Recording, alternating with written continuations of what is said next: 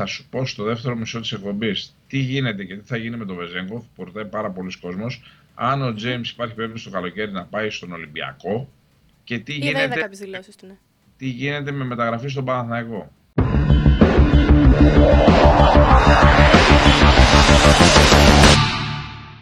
Γεια σας! Καλώς ήρθατε σε ένα ακόμη Παραβάλε Powered by Betson. Η κατάρα συνεχίζεται, είμαι μόνη μου στο στούντιο, την προηγούμενη φορά ήταν μόνος του ο Τόλης ο Κοτζιάς, έχουμε να βρεθούμε κάνα μήνα χοντρικά έτσι όπως το σκέφτομαι, αλλά αυτή τη φορά, ενώ είμαστε και οι δύο υγιείς, για καλό λόγο και ζηλεύουμε ακόμη μία φορά, ο Τόλης ο Κοτζιάς θα μας πει ένα γεια από το Παρίσι. Γεια σας, γεια σας. Καλό μεσημέρι από το Παρίσι. Γυρίζουμε την εκπομπή μεσημέρι Δευτέρας. Μόλις έφτασα στο μαγευτικό Παρίσι, στο οποίο, όπως λέει και ένας φίλος μου, ε, χιονάει, ε, χιονίζει.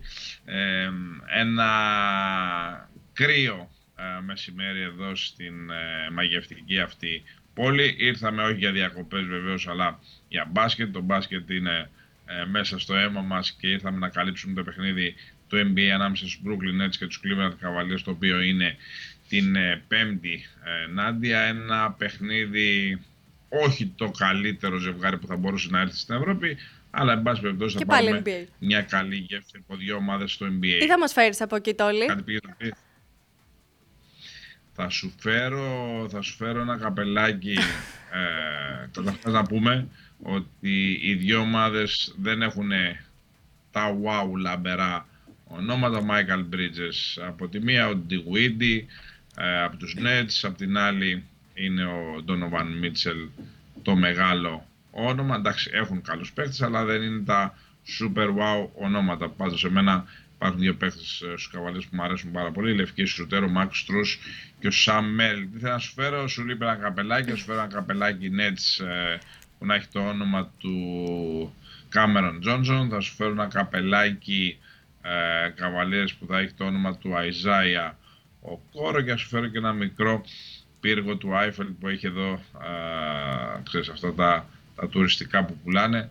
Συνέντευξη θα μας φέρεις; Και θα φέρω και συνεντεύξεις, θα φέρω και συνεντεύξεις να παίξουμε την ερχόμενη εβδομάδα. Την ερχόμενη Δευτέρα θα φέρω και μια-δυο συνεντεύξεις να φέρουμε την επόμενη εβδομάδα παρότι δεν υπάρχουν πολλά, ε, ξέρεις, πολλοί άνθρωποι στις δυο αυτές ομάδες που να έχουν ελληνικό ενδιαφέρον.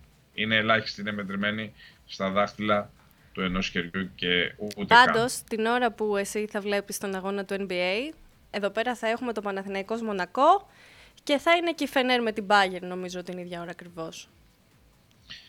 Ε, ναι, κοίτα, και εγώ τώρα σου έχω ξαναπεί και έχω ξαναπεί στον κόσμο ότι στο NBA όταν πηγαίνω με ενδιαφέρει το γύρω-γύρω.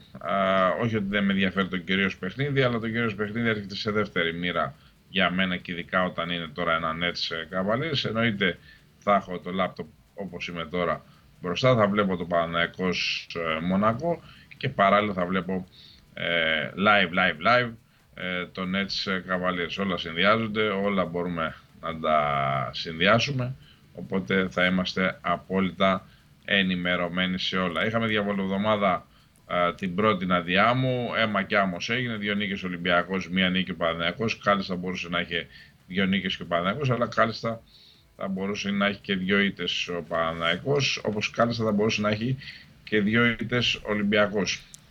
Καλός απολογισμός, καλός απολογισμός σε, σε γενικές ε, γραμμές για τον Παναθηναϊκό υπό την έννοια ότι ήταν δύο εκτός έδρας παιχνίδια, δύο δύσκολα εκτός έδρας παιχνίδια. Η συμπεριφορά στην Ισπανία, ναι, η συμπεριφορά τους σε γενικές γραμμές ήταν ε, μια χαρά.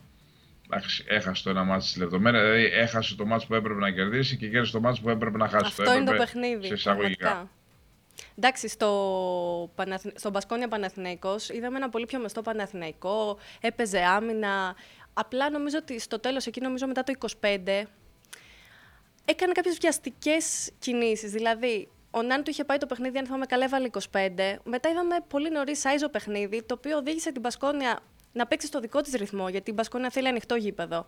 Ενώ έχει κάνει ένα ημίχρονο που βασικοί της παίχτες έχουν μείνει με 0 πόντους. Θυμάμαι συγκεκριμένα να κοιτάω εκείνη την ώρα τα στατιστικά και να λέω Σεντεκέρσκης 0 rebound. Μονέκε 0 πόντι. Όχι, λέω. Το οποίο σημαίνει ότι θα αντιδράσουν. Παίχτες είναι με εμπειρία Είναι μια πολύ ανταγωνιστική ομάδα η Μπασκόνια και πραγματικά όντως αυτό συνέβη. Δηλαδή, ένα παιχνίδι που ο Παναθηναϊκός το άξιζε οπτικά, αν και τα τελευταία του λεπτά νομίζω τον έκαψαν, το πήρε ουσιαστικά στη Βαλένθια που δεν ήταν, δεν ήταν ο Παναθηναϊκός που έπρεπε να είναι. Μπορεί να υπήρχε η απουσία του Σλούκα, ήταν πολύ καλός ο Βιλντόζα, άδραξε την ευκαιρία, έκανε αυτό που έπρεπε να κάνει, βγήκε μπροστά. Αλλά η αλήθεια είναι ότι το δεύτερο παιχνίδι ήταν ένας διαγωνισμός λαθών. Εγώ αυτό έβλεπα εκείνη την ώρα. Και πραγματικά κρίθηκε στο τέλος και εντάξει, νομίζω ότι ο Παναθηναϊκός μπορεί να κρατήσει το ροζ φύλλο και να επιστρέψει στο ΆΚΑ για τα περαιτέρω.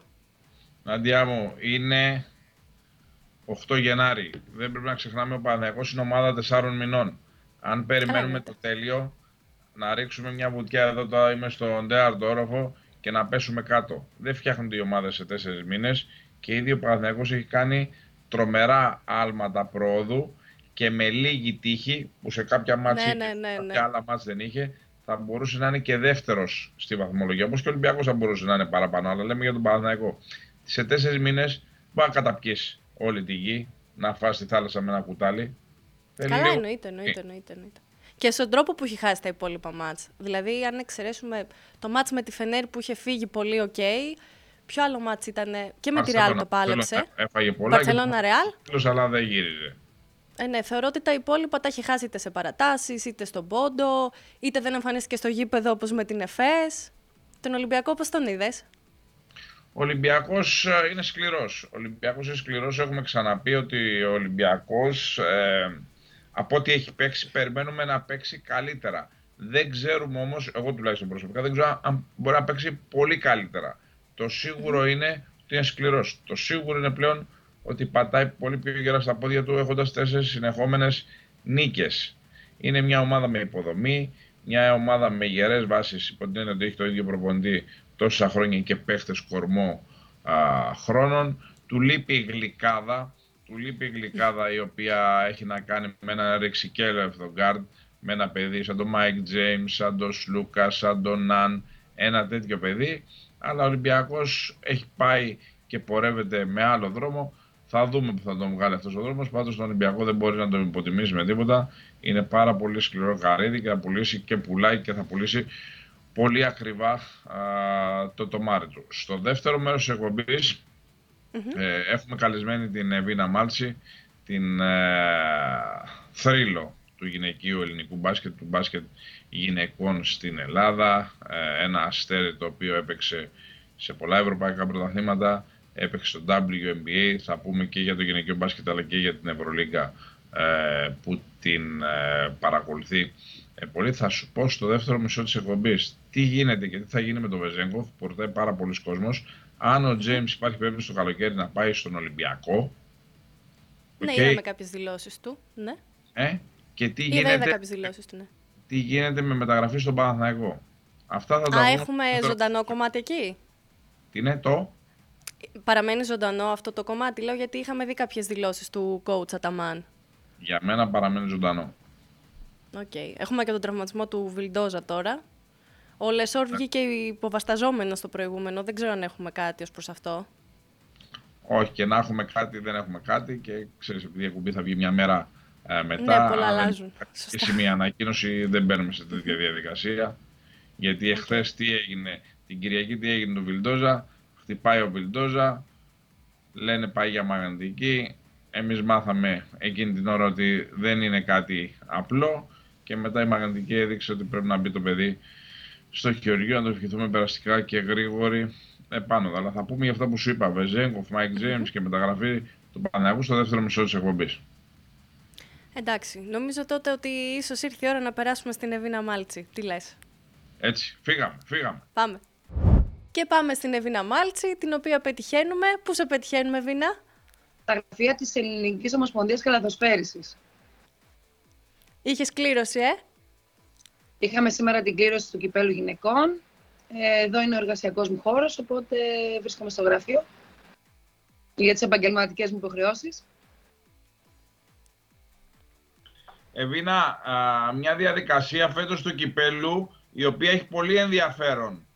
Οι δυο ημιτελικοί που βγήκανε, πες μας πού θα γίνουν και πώς.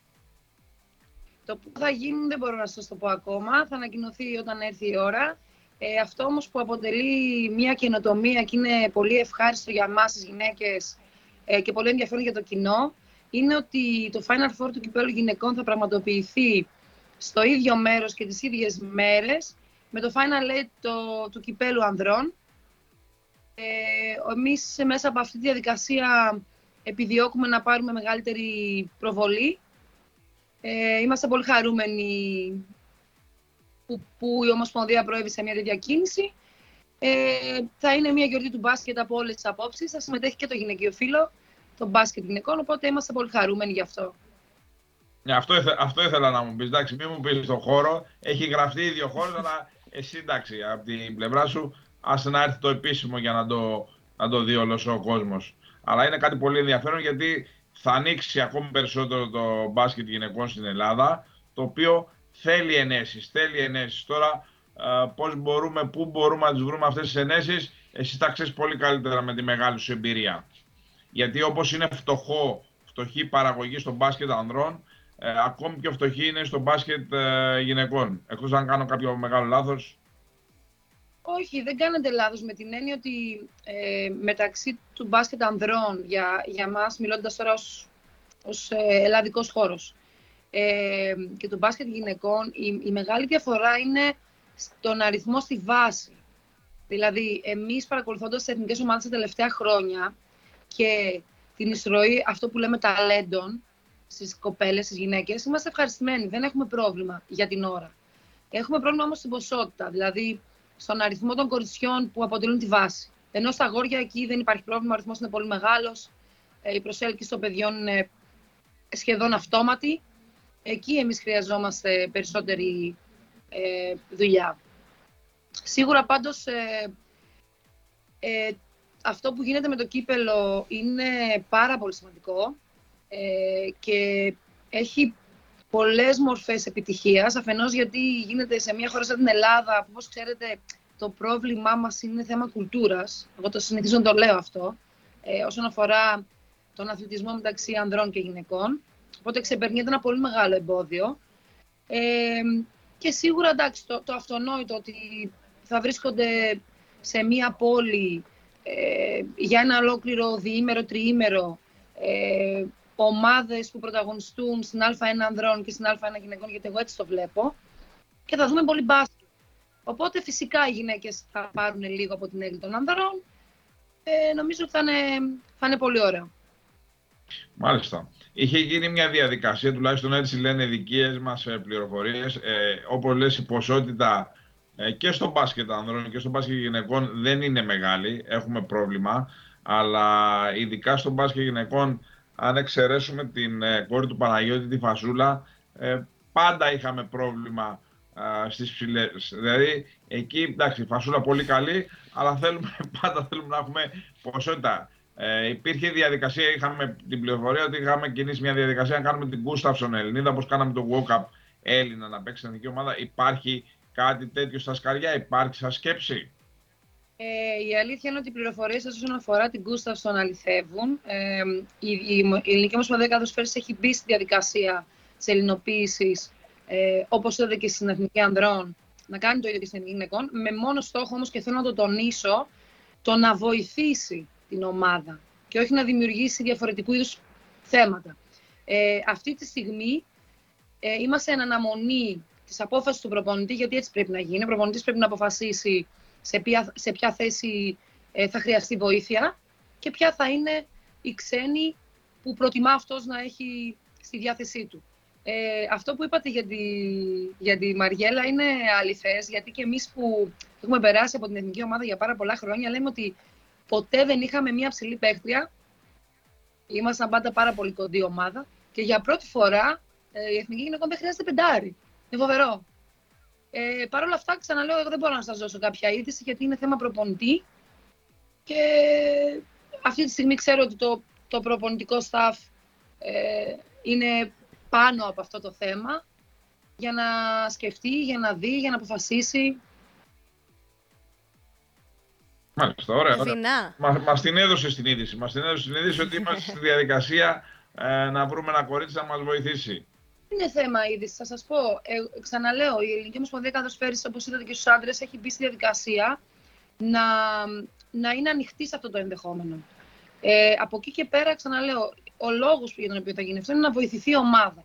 Εάν δεν βρεθεί η παίχτρια η οποία πληρεί ένα πακέτο ε, προσόντων, δεν είναι μόνο το αγωνιστικό, όπως καταλαβαίνετε, ε, μπορεί και να μην γίνει. Όμως σίγουρα αυτή τη στιγμή ε, κοιτάμε, κοιτάνε οι αρμόδιοι προς κάθε κατεύθυνση. Μάλτσι έχουμε. Άννη Κωνσταντινίδου έχουμε. Λίλα Χατζιορίδου. Λίλα Χατζιορίδου έχουμε. Λίλα Χατζιορίδου. Έχουμε, λέω, μεγάλη σκόρερ. Μεγάλη σκόρερ. Ε, το σύγχρονο μπάσκετ, αυτό λέω. Για, για τον κόσμο που δεν Αν βλέπει κάποια παίχτρια. Ναι. Νομίζω ότι δεν χρειάζονται συγκρίσεις. Ε, η ομάδα είναι μια διαφορετική ομάδα. Οι παίχτες έχουν διαφορετική ταυτότητα. Δεν υπολείπονται σε κάτι.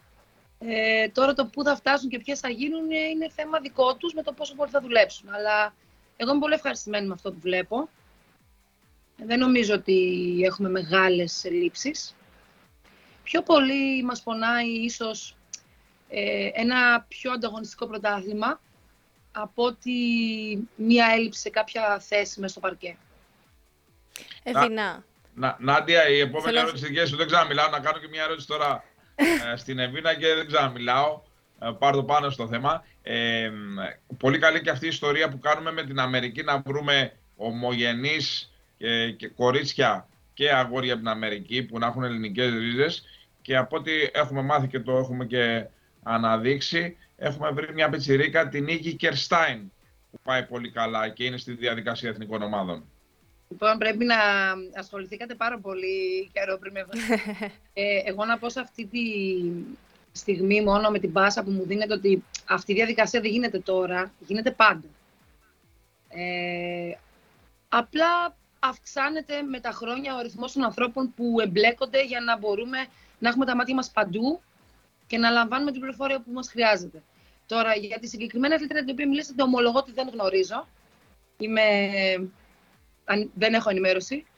Ε, αλλά ξέρω ότι αυτή η διαδικασία υπάρχει και κινούμαστε προς κάθε κατεύθυνση. Ψάχνουμε, ψάχνουμε. Είναι η διαδικασία που κάνουν όλοι οι προπονητές, κοιτώντας παντού. Ε, είναι κρίμα να ξέρουμε ότι ένα παιδί είναι Έλληνας ή Ελληνίδα και να μας ξεφύγει από τη στιγμή που έχει τη δυνατότητα να προσφέρει και να παίξει. Έτσι ακριβώς. Ευηνά, εγώ ήθελα να πατήσω πάνω σε αυτό που είπες, ότι χρειαζόμαστε ένα πιο ανταγωνιστικό πρωτάθλημα. Και νομίζω ότι είσαι η αρμόδια να απαντήσεις. Γιατί το γυναικείο πρωτάθλημα της Α1 δεν είναι ανταγωνιστικό. Δηλαδή, είναι δύο-τρεις ταχύτητες. Βλέπεις Ολυμπιακό και Παναθηναϊκό και μετά οι άλλες ομάδες είναι αρκετά πιο κάτω. Δηλαδή, κάπου βλέπεις ότι δεν μπορεί κάποιος να κερδίσει Ολυμπιακό Παναθηναϊκό και συναγωνίζονται μεταξύ τους. Γιατί πιστεύεις ότι συμβαίνει αυτό; Το ίδιο δεν συμβαίνει και στους άντρες, βέβαια. Να πούμε και αυτό. Ναι, συμβαίνει. Συμβαίνει ε, και έχει αυτό. Να, έχει να κάνει κατά πολύ με τα οικονομικά μεγέθη. Και εκεί δεν μπορείς να παρέμβεις σαν πολιτεία ή σαν ομοσπονδία.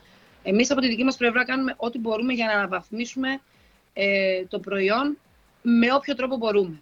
Τώρα, για να απαντήσω στην ερώτησή σου, τα τελευταία χρόνια, βέβαια έχει γίνει καραμέλα αυτό και έχουν περάσει πάρα πολλά χρόνια, αλλά από τότε που μας χτύπησε η οικονομική κρίση, φυσικά ο αθλητισμός ήταν ένας από τους κλάδους που πληγώθηκε περισσότερο. Ε, όταν λοιπόν βλέπουμε αυτό το φαινόμενο στο μπάσκετ ανδρών, πολλαπλασιάζεται το επιδείο στο μπάσκετ γυναικών. Ε, είναι οικονομικό το μέγεθος και το πρόβλημα. Γι' αυτό βλέπεις ότι ας πούμε, ο Παναθηναϊκός και ο Ολυμπιακός ξεχωρίζουν.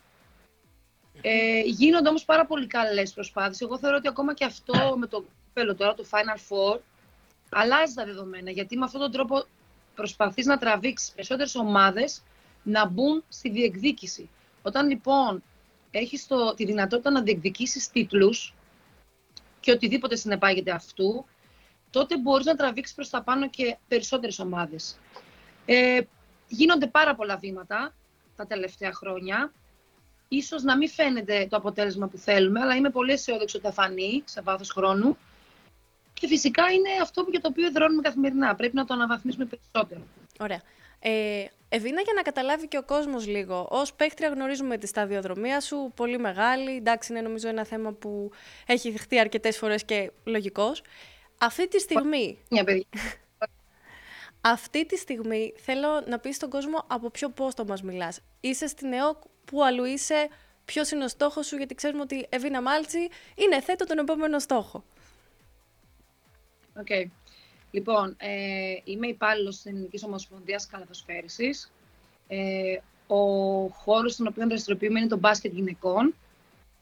Και ο τίτλος που φέρω είναι ότι είμαι υπεύθυνη για την προώθηση του μπάσκετ γυναικών.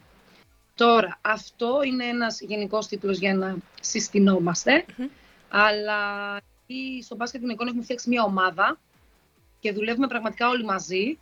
Ε, η συμμετοχή μου είναι σε πολλά κομμάτια, όπως και ολονών, όπου μπορούμε να βοηθήσουμε.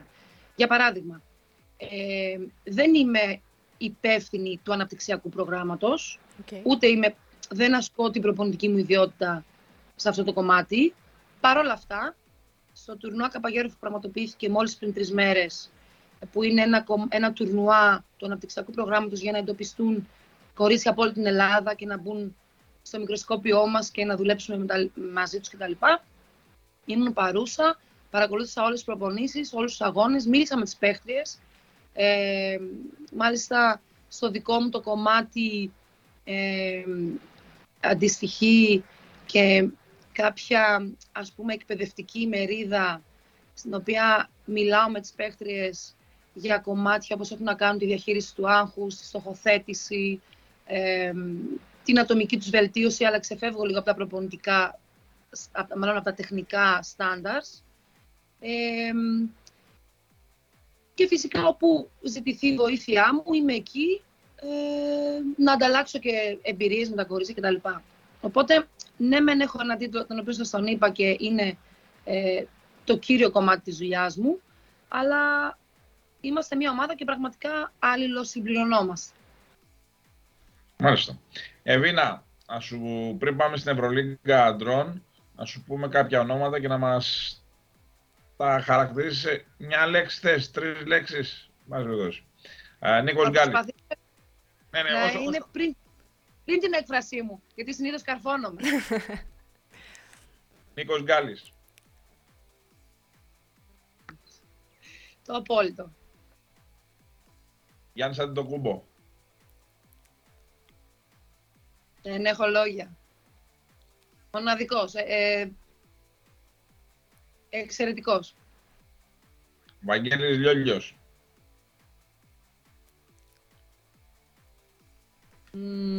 Μία λέξη, ε. Ή τρεις. όραμα, όραμα, όραμα. Γιώργος Βασιλακόπουλος. ε, εντάξει, τώρα ο Γιώργος Βασιλακόπουλος μεγάλο κεφάλαιο για το, για το μπάσκετ. Νομίζω είναι το πριν όλο το πριν, όλη η ιστορία του ελληνικού μπάσκετ, τα έλεγα. Ολυμπιακός. Ε, σεβασμός. Παναθηναϊκός. Σεβασμός. Δημήτρης Γιανακόπουλος. Δεν έχω να πω κάτι. Πρόεδρος. Παναγιώτης και Γιώργος Αγγελόπουλος. Αγγελόπουλοι. Και αυτοί, πρόεδροι. Και κάτι τελευταίο σου δίνα 150 χιλιάρικα το μήνα να μείνεις μόνιμα στη Γουμένισσα, δηλαδή εκεί που γεννήθηκες. Αλλά να μην, να μην μπορεί να έρθεις στην Αθήνα. Να μην μπορώ. Ναι, να μην μπορείς να έρθεις στην Αθήνα 150 χιλιάρικα το μήνα. Με μπάσκετ θα ασχολούταν, ναι. Θα έμενα, ναι, θα έμενα. Θα έμενες; Θα έμενα, ναι. Θα άφηνες στην Αθήνα; Ναι, ναι, θα άφηνα την Αθήνα, θα έμενα στη Γουμένισσα που υπεραγαπώ θα ανέβαζα το επίπεδο ζωή, το βιωτικό επίπεδο, ενώ την ποιότητα ζωής μου. Και σίγουρα, επειδή με ρώτησε και η Νάντια, θα ασχολιόμουν με μπάσκετ. Ε, αφιλοκερδός βέβαια, έτσι.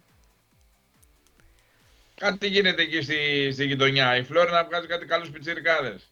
Εντάξει, έχουμε παντού αυτά τα μάτια μας, αλλά προσπαθούμε να ενεργοποιήσουμε, τουλάχιστον εγώ, λόγω και ε, το κομμάτι του, της πατρι, του πατριο, της πατρίδας. Προσπαθούμε να ενεργοποιήσουμε λίγο την Ιγουμένισσα, γιατί έχει μείνει πολύ πίσω και στα κορίτσια έχουμε πρόβλημα, οπότε θέλω κάτι να γίνει εκεί. Μα η Ιγουμένισσα ω περιοχή πολλοί κόσμος δεν την ήξερε και την έμαθα από το μπάσκετ. Μακάρι. Βέβαια να πούμε... Εγώ είμαι μία από αυτούς, να πω την αλήθεια. Χαίρομαι πάρα πολύ. Αλλά εγώ μένω σε μια περιοχή που θυμίζεται για τα κρασιά της, οπότε και για τα χάλκινα. Τώρα, αν ο κόσμος το μαθαίνει μέσα από τον μπάσκετ, εγώ χαίρομαι διπλά. Ίσως ασχολούμαστε εμείς μόνο με μπάσκετ, οπότε μπορεί, μπορεί γι' αυτό. Σωστό και αυτό. Ευηνά. Μπορεί γι' αυτό. Επειδή ναι. έχεις ασχοληθεί πολύ με το αναπτυξιακό, τώρα βέβαια αυτή ίσως είναι λίγο λεπτή ερώτηση. Έχεις δει σε κάποιο παιδί, δεν θα πω αγόρι-κορίτσι, ψυχολογικά χαρακτηριστικά δικά σου; Γιατί προσωπική μου άποψη, επειδή εντάξει, προφανώς στην εθνική την έβλεπα μεγαλώνοντας με σένα, θεωρώ ότι το ξεχωριστό κομμάτι σε σένα είναι πρώτο ψυχολογικό, έχοντας μιλήσει και με άλλα κορίτσια. Έχεις δει κάποιον ή κάποια που να θεωρείς, Όχι, αυτό το παιδί μου μοιάζει εδώ. Βλέπω το ίδιο κίνητρο, βλέπω κάτι. Ε, Νάντια, εγώ τι, τίνω να βρίσκω κομμάτια δικά μου. Δεν ξέρω αν ισχύει αυτό. Εγώ πώς το βλέπω. Ε, σε πάρα πολλά μικρά παιδιά. Δηλαδή, αθλήτες 14, 16, 18 χρονών, πάντα λέω μου θυμίζει τον εαυτό μου. Μου θυμίζει τον εαυτό μου. Είτε γιατί υπάρχουν κάποια παιδιά με την ίδια ίσως ιστορία με μένα, δηλαδή προέρχονται από την επαρχία, παράδειγμα. Είτε γιατί παιδιά σε αυτή την ηλικία τα βρίσκω ιδιαίτερα ντροπαλά και συναισθαλμένα, κάτι που ήμουν και εγώ όταν ήμουν στην ηλικία τους. Ε, μετά συναντάω κάποια παιδιά τα οποία ε, έχουν αυτή τη φλόγα στα μάτια ή ας πούμε προχθές ρωτάω σε μια κοπέλα τι είναι το μπάσκετ για σένα; Και μου λέει τα πάντα. Ε, προφανώς ταυτίστηκα. Τώρα, σε συζητήσεις που κάνω με τους προπονητές που έχουμε στο ανεπτυξιακό, που τη χάνει η κυρία του Καλέτζου ήταν συμπαίχτριά μου, οπότε με ξέρει πάρα πολλά χρόνια. Ο κύριος Μίσας με έχει παίχτρια, οπότε ε, καταλαβαίνετε ότι παρατηρούμε λίγο πιο σφαιρικά τα πράγματα. Ε, υπάρχουν κάποια χαρακτηριστικά που βλέπουμε σε αυτά τα παιδιά και ταυτιζόμαστε και υπάρχουν κάποια χαρακτηριστικά που δεν τα βλέπουμε ακόμη. Ε, εγώ okay, άρα με την πάροδο. Πάρα πολύ αισιόδοξη. Πιστεύω ότι θα υπάρξουν, υπάρχουν και θα υπάρξουν παιδιά. Ε, ξεχωρίζω κάποια παιδιά που λέμε αυτό το παιδί θα παίξει μπάσκετ γιατί δεν καταλαβαίνει τίποτα, είναι ταγμένο, ε, έχει αυτό το, το καλό θράσος που λέμε, δεν φοβάται. Ε, από εκεί και πέρα το ερώτημα το μεγάλο είναι πόσο, πόσο αντοχή θα έχουν αυτά τα παιδιά σε πράγματα που μπορεί να τους συμβούν. Νομίζω ότι εκεί τελικά εντοπίζω ε, το πώς ένας παίχτης καταφέρει να φτάσει σε ένα πολύ ψηλό επίπεδο από έναν άλλον που μπορεί να έχει καλύτερα χαρακτηριστικά σε πιο μικρή ηλικία, αλλά εν τέλει να μην τα καταφέρει. Δεν ξέρω αν σου απάντησα. Εγώ θεωρώ ότι βρίσκω. Κατάλαβα. Πάντα ταυτίζομαι με τα παιδιά. Τώρα, κατά πόσο πέφτω έξω ή είμαι επηρεασμένη συναισθηματικά, δεν το ξέρω να σου απαντήσω. Κλείνοντας, ε, ε, να κλείσουμε με Ευρωλίγκα Αντρών και να μας πεις θα πάει Final Four ο Παναθηναϊκός ή ο Ολυμπιακός, ο Σλούκας ή ο Walkup. Είναι δύσκολη ερώτηση. Το ποιος θα πάει ε, Final Four δεν το γνωρίζουμε. Ε, αυτή τη στιγμή με την εικόνα που βλέπουμε, γιατί ξέρουμε ότι ο Ολυμπιακός, ε, ειδικά μετά την εποχή του Βεζέγκοφ, μας φαίνεται διαφορετικός, δεν παίζει το ίδιο μπάσκετ. Ο Παναθηναϊκός επίσης είναι μια καινούργια ομάδα, αλλά βλέπουμε ότι κινείται λίγο ανωδικά, ξέρουμε ότι του λείπει η χημεία που μπορεί να τη βρει σε βάθος χρόνου. Θα έδινα μια μεγαλύτερη πιθανότητα στον Παναθηναϊκό. Όμως, το μπάσκετ είναι τέτοιο άθλημα που τίνει πάντα να μας εκπλήσει. Οπότε, ό,τι και να δω, γιατί ο Ολυμπιακός είναι μια ομάδα πάρα πολύ μεγάλη, ε, έχει το know-how, το έχει κάνει πάρα πολλές φορές και φαίνεται αυτό, βγαίνει προς τα έξω και από τις δηλώσεις των παιχτών και από το πώς αντιμετωπίζουν τις σίτες. Δεν θα έπεφτα από τα σύννεφα αν συνέβαινε. Πάντως για την ώρα δεν το βλέπω, για τον Ολυμπιακό. Εβίνα κλείνοντας, ε, αν μπορεί να πεις στην Άντια, γιατί η Αμερική, όπου έπαιξες στο Connecticut, στους Connecticut, σαν είναι το καλύτερο μέρος για έναν επαγγελματία αθλητή; Γιατί όλα εκεί είναι άκρως επαγγελματικά και σχεδόν τέλεια για έναν αθλητή. Ε, ξεκινώντας από τις εγκαταστάσεις, που είναι πάρα πολύ σημαντικό, όσο αστείο και να ακούγεται, ξεκινώντας από τις παροχές. Ε, ο κόσμος σίγουρα όταν ακούει παροχές, το μυαλό του πάει στο, οικονομικό, πιστέψτε με δεν είναι το μόνο που παίζει ρόλο. Ε, από τον τρόπο της αναγνωρισιμότητας που και αυτό ένας αθλητής θέλει να το ζήσει και αν, και αν όχι θέλει, για μένα πρέπει να το ζήσει. Ε, και όλο αυτό το πακέτο σε συνδυασμό του δίνει ε, αυτοεκτίμηση, γιατί εισπράττει πολύ σεβασμό. Κάτι που δυστυχώς σε κάποιες χώρες της Ευρώπης, όχι σε όλες, δεν συμβαίνει. Νομίζω, Νάντια, αυτή είναι η λόγη που θα, θα σου πω. Εδώ είναι η Βίνα μου. Έλα μωρέ. τι είναι ο ένας, τι είναι ο άλλος, ε; Ενώ στην Αμερική... Ε, δεν ξέρω να πω πώς αντιμετωπίζουν τους άντρες αθλητές ή μάλλον δεν θέλω να πω σε αυτό το...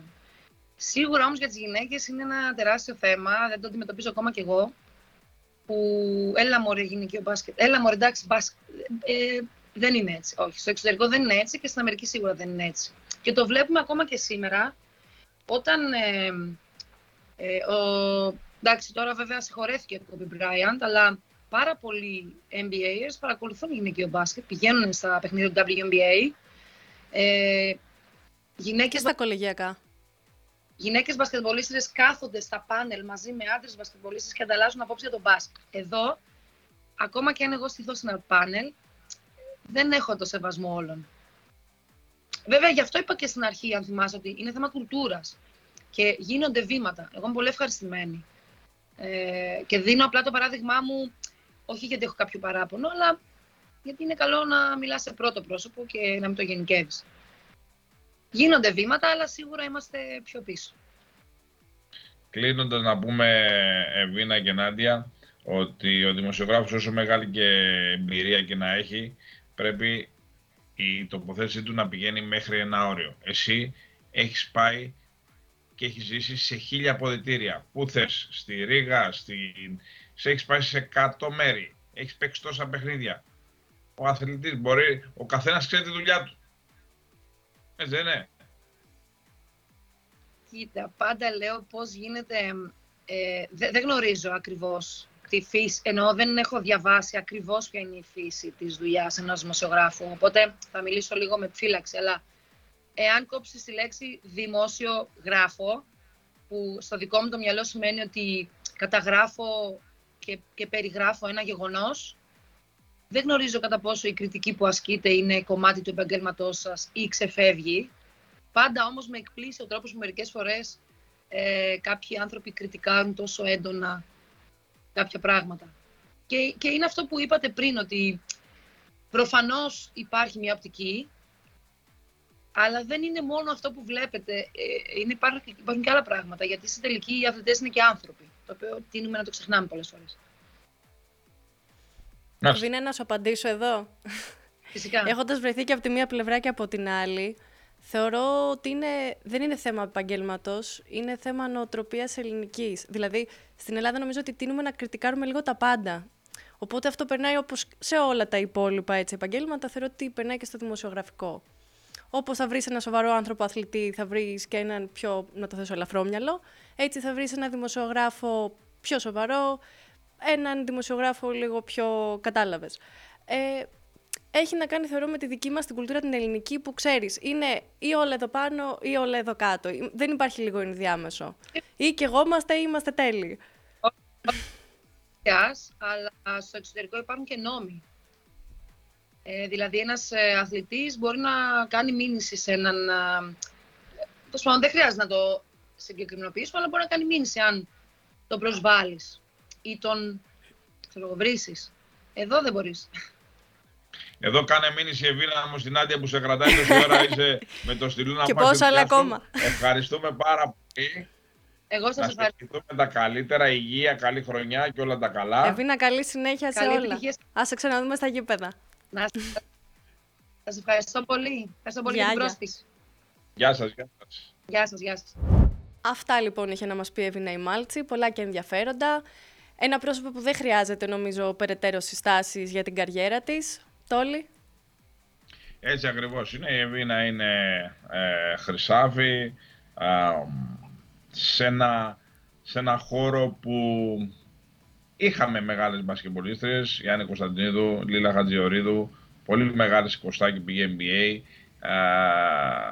η Αταλάντη Τασουλή, η πρώτη που είχε πάει στο WNBA, όταν λέμε NBA, στο WNBA, NBA, αλλά θέλουμε ακόμα περισσότερα πράγματα στο μπάσκετ γυναικών και ελπίζουμε να τα έχουμε. Πάμε να δούμε τώρα στην Ευρωλίγκα Αντρών τι έχεις. Τι έχεις να μας πεις, ε, Νάντια; Έχω να σου πω όλοι ότι έρχεται ακόμη μία διαβολοβδομάδα, ακόμη μία δύσκολη διαβολοβδομάδα. Όπως έχουμε δει αυτό που λέει η Ευρωλίγκα, το Every Game Matters, πραγματικά αίμα κι άμμος που λες κι εσύ. Μία νίκη, δύο νίκες ξεχωρίζουν, σε στέλνουν στο πάνω μισό, στο κάτω μισό, οπότε όλα τα παιχνίδια μπορούν να κερδιθούν, όλα τα παιχνίδια μπορούν να χαθούν, θα πω εγώ. Και ξεκινάμε να ξεκινήσουμε το μάτς της Τρίτης που βλέπω τον Παναθηναϊκό με την Ανατολού μέσα στο ΆΚΑ. Μία Αναντολού η οποία έπαιξε τέσσερις παρατάσεις με έναν Σέιν Λάρκιν που έπαιξε 53 λεπτά ε, ρεκόρ σε χρόνο συμμετοχής. Τώρα τι βλέπεις αυτό το παιχνίδι; Ε, πολύ δύσκολο παιχνίδι γιατί έχει η ΕΦΕΣ, ε, τα νέα παιδιά που έχει πάρει ο Ντάουμ και ο Τούρου, ειδικά ο Τούρου κάνει πράγματα και θέματα, αλλά και ο Ντάουμ το τεσσάρι είναι πολύ καλός. Έχει επιστροφές, έχει και το Γουίλις που επέστρεψε. είναι, είναι σε κάποια ανωδική πορεία, πατάει καλύτερα από τη στιγμή που έχουν μπει κάποιοι ε, τραυματίες και ο συντελεστής σχολείο για τον Παναγιακό ε, μεγαλώνει από τη στιγμή που δεν υπάρχει ε, Βιλντόζα. Από τη στιγμή που δεν υπάρχει Βιλντόζα είναι μείον ένας παίχτης, υπάρχει επιβάρυνση στους άλλους παίχτες. Είδαμε και με τον Περιστέριο ότι ο Παναγιώ δυσκολεύτηκε περισσότερο με όλο το σεβασμό στο Περιστέρι που έχουμε πει τα καλύτερα για το Περιστέρι. Ε, Όπως και ο Ολυμπιακός με την ΑΕΚ, περισσότερο οφείλεται στην ε, υπερ. Ε, στην κούραση αυτών των ομάδων παρά στην ε, προσπάθεια και στην προσπάθεια του Περιστερίου και της ΑΕΚ, αλλά περισσότερο έχει να κάνει με την ε, κούραση. Δηλαδή αυτές τις ομάδες στον Ολυμπιακό του Παναγού μπορεί να του κερδίσεις κυρίως αν τους πετύχεις τέλος διαβολοβδομάδα, να έχουν και κανένα προβληματάκι και βεβαια να τους πετύχεις ε, στο γήπεδο σου. Ε, κυρίως. Είναι πολύ δύσκολο παιχνίδι. Είναι ένα παιχνίδι που ο Παναγό θα έχει πάρα πολύ κόσμο ε, όπως πάντα ε, φέτος, αλλά θα χρειαστεί πολύ μεγάλη προσπάθεια. Όπως θα χρειαστεί πολύ μεγάλη προσπάθεια και το match ε, με την ε, Μονακό αν μπορέσει να πάρει αυτά τα δύο παιχνίδια ο Παναθηναϊκός με την κακή συγκυρία που έχει τώρα με τον ε, Βιλντόζα θα είναι πολύ μεγάλη επιτυχία. Αν πάρει μία νίκη δεν θα κλάψει, αλλά σαφώς από τη στιγμή που παίζει στην έδρα του και έχει χάσει το, στα δύο προηγούμενα εκτός το ένα, θα ήθελε να κάνει το 2 στα 2, όπως και ο Ολυμπιακός θα ψάξει το 2 στα 2 κόντρα σε μια Μπαρτσελώνα που δεν θα πω μία γελάει, μία κλαίει, αλλά δεν έχει σταθερότητα ε, δεν έχει σταθερότητα. Πιστεύω έχει να κάνει με τον προπονητή, ο οποίος είναι άπειρος ο Ρότζερ Γκριμάου, ο παλιός παίχτης ε, και άπειρος στο υψηλό επίπεδο προπονητής. Δεν ξέρω πώς θα εξελιχθεί αυτή η ιστορία με τον ε, Γκριμάου. Ο Ολυμπιακός. Εντάξει, ο Ναβάρο τον υποστήριξε πάντως, γιατί είχαν βγει κάποια δημοσιεύματα σχετικά με τον Γκριμάου και ο Ναβάρο βγήκε μπροστά και μάλιστα άφησε έτσι υπενιγμούς για κάποιους παίχτες. Λέει, θεωρώ ότι δεν προσπαθούν όσο θα έπρεπε. Και μετά είδαμε μια Μπαρσελόνα να νικάει βέβαια τη Ρεάλ και να κερδίζει και την Πασκόνια ενώ βρέθηκε πίσω στο μάτς. Αλλά ναι, ναι συνεχίζουμε. Ναι. ναι. την κέρδισε και την ε, Μπασκόνια, κέρδισε και τον Μπραντόιρο στην παράταση στο πρωτάθλημα με μεγάλη ε, δυσκολία. Έχει πολύ καλούς ε, παίχτες. Ο Ολυμπιακός ε, μπορεί να συνεχίσει την εκειφόρα πορεία του. Έχει και την Πασκόνια. Με μια νίκη ε, θα βγουν τα δοντάκια μπροστά. Θα υπάρχει ένα καλό χαμόγελο. Ε, με δύο νίκες θα βγουν όλα τα δόντια μπροστά. Καταλαβαίνετε. Ή θα ροδοκοκινήσει το πρόσωπο του Ολυμπιακού, έτσι όπως το λέω εγώ. Ο Ολυμπιακός και οι οποίοι κυνηγάνε το πλεονέκτημα της έδρας. Ε, δεν θεωρούμε ακριβώς δεδομένο ότι είναι στην επόμενη φάση ήδη της ε, Ευρωλίγκα.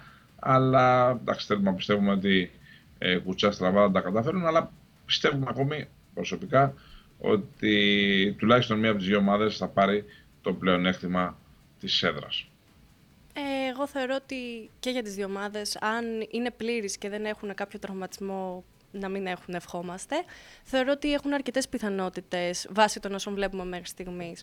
Τώρα, όσον αφορά το Παναθηναϊκό σχετικά με το μάτσο με την ΕΦΕΣ, η δική μου πρόβλεψη είναι ότι θα πρέπει να τον τιμωρήσει επιθετικά. Δηλαδή, αν ο Παναθηναϊκός είναι συνεπής στο επιθετικό του κομμάτι απέναντι σε μια ΕΦΕΣ, η οποία ενδεχομένως να είναι κουρασμένη και δεν είναι συνεπής στο αμυντικό της κομμάτι, όχι ότι θα είναι εύκολο, ε, θεωρώ ότι θα καταφέρει να πάρει το μάτς αυτό. Τώρα, όσον αφορά τη Μονακό, νομίζω πρέπει να λειτουργήσει αντίστροφα. Πρέπει να είναι ένας σκληρός Παναθηναϊκός στην άμυνα, όπως έχουμε δει ότι μπορεί πολύ εύκολα να κάνει.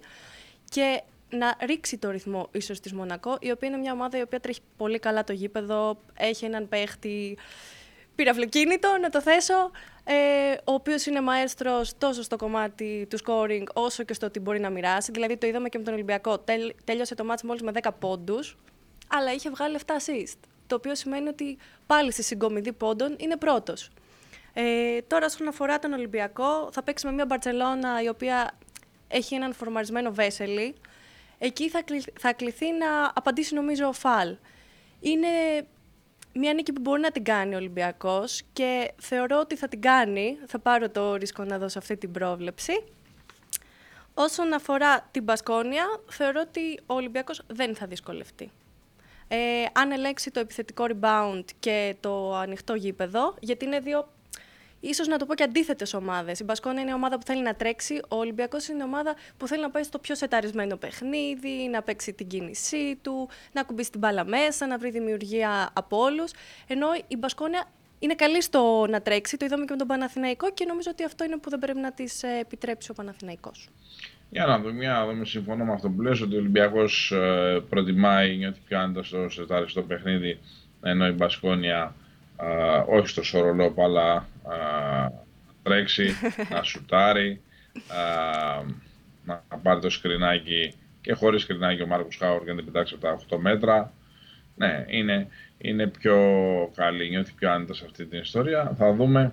Α, είπαμε, αν πάμε τις δύο νίκες οι δύο ομάδες μας ε, σαφώς θα βγουν στους δρόμους ή κάπως έτσι.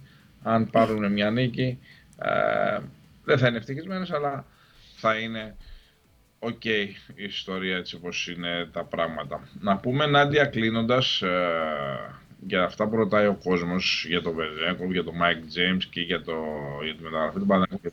Φώτισέ μας. Ναι, για το Βεζέγκοφ, εγώ ήμουν στο Σακραμέντο πριν 20, όχι, όχι πριν ένα, 1,5 μήνα, ε, μίλησα με τον Βεζέγκοφ, είδα ε, όλο το έργο εκεί, ο Βεζέγκοφ ο οποίος ε, στο παιχνίδι της Κυριακής έπαιξε 20 λεπτά και είχε 11 από σε ένα μάτς βέβαια που χάσανε οι Kings πολλά από τους Pelicans. Όταν ο Βεζέγκοφ παίζει, έχει ρόλο, είναι ευχαριστημένος. Όταν παίζει ελάχιστα, όπως το καταλαβαίνει ο καθής δεν παίζει καθόλου, είναι α, μέσα στη μαυρίλα. Ο Βεζέγκοφ έχει συμβόλαιο για δύο χρόνια με τους Sacramento Kings και ένα τρίτο που έχουν το δικαίωμα οι Sacramento Kings να το ασκήσουν τον τρίτο χρόνο ή όχι.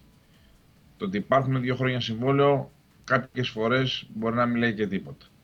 Το παιδί έχει πάει εκεί, προσπαθεί, προσπαθεί να πάρει την ευκαιρία που του έχει δοθεί να παίξει στην ηλικία των 28 ετών στο NBA. Το ευχόμαστε να κάνει το καλύτερο δυνατό. Αλλά κάποιες φορές τα πράγματα δεν έρχονται όπως τα περιμένεις. Να δούμε τώρα με τις, ε, στη διαδικασία των ανταλλαγών του NBA αν θα γίνει κάτι ώστε να ελευθερωθεί περισσότερος χρόνος για τον ε, Βεζέκοφ. Είναι σε μια καινούργια διαδικασία, είναι σε ένα άλλο άθλημα πλέον, άλλο το μπάσκετ της Ευρώπης, άλλο το μπάσκετ της Αμερικής.